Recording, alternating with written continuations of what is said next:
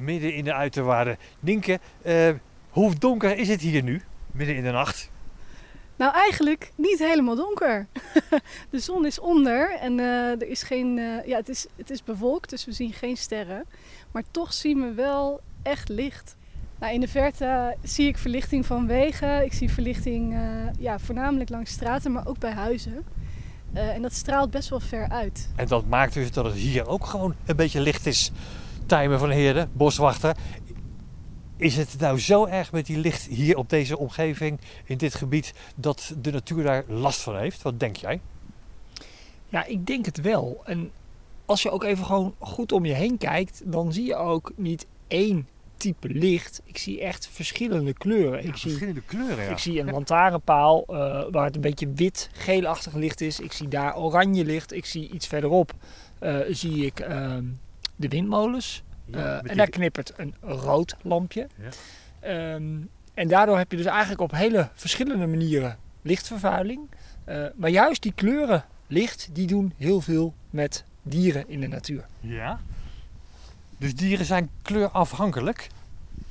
Nou, dieren eh, kijken door hun ogen met kegeltjes. En die kegeltjes die wij nemen bepaalde kleuren waar. En dat verschilt. En op die manier eh, maakt het heel erg uit welk type licht je gebruikt.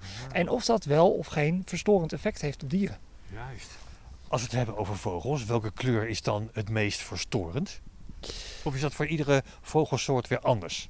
Nou, met name is er veel onderzoek gedaan als het gaat over kleuren licht en dan met rood licht op trekvogels. Ja. Waarbij eh, wel duidelijk is dat, dat die lampen dan toch echt wel verstoren. Eh, en dat dat soms zelfs ten koste gaat van de route waarover vogels vliegen. Dus dat ze daarmee op een andere manier moeten vliegen. En dat is eigenlijk best wel jammer, want vogels vliegen al jarenlang, hè, eeuwenlang, dezelfde patronen om naar hun overwinteringsplek te gaan.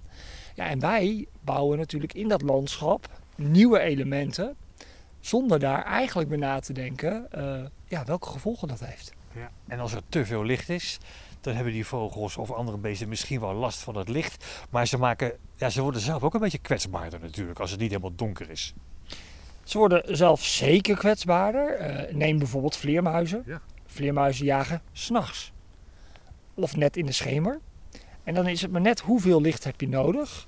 Je hebt langzame vleermuizen, hele snelle vleermuizen. Dus, dus wat snellere vleermuizen kunnen snel richting een lantaarnpaal vliegen om bijvoorbeeld te profiteren van de insecten die er rondhangen. Maar anderen zijn juist bang, omdat ze wat langzamer zijn, dat ze misschien dan juist wel gepakt worden door een roofvogel waarbij ze op het menu staan.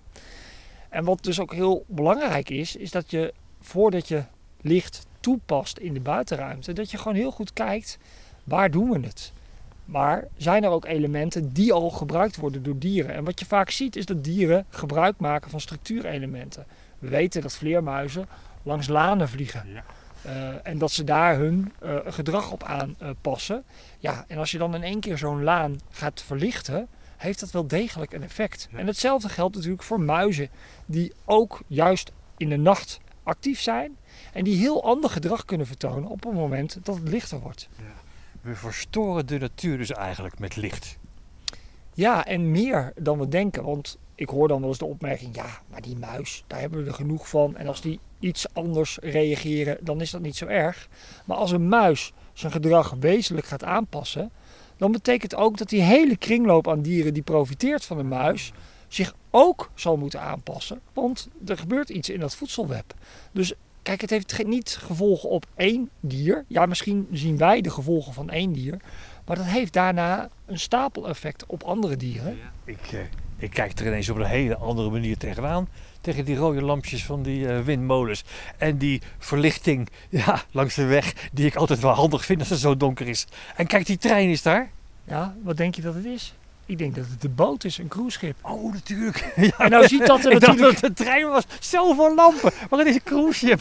Het is een cruiseschip. En kijk, we staan nu natuurlijk gewoon aan de rand van de rivier de Waal.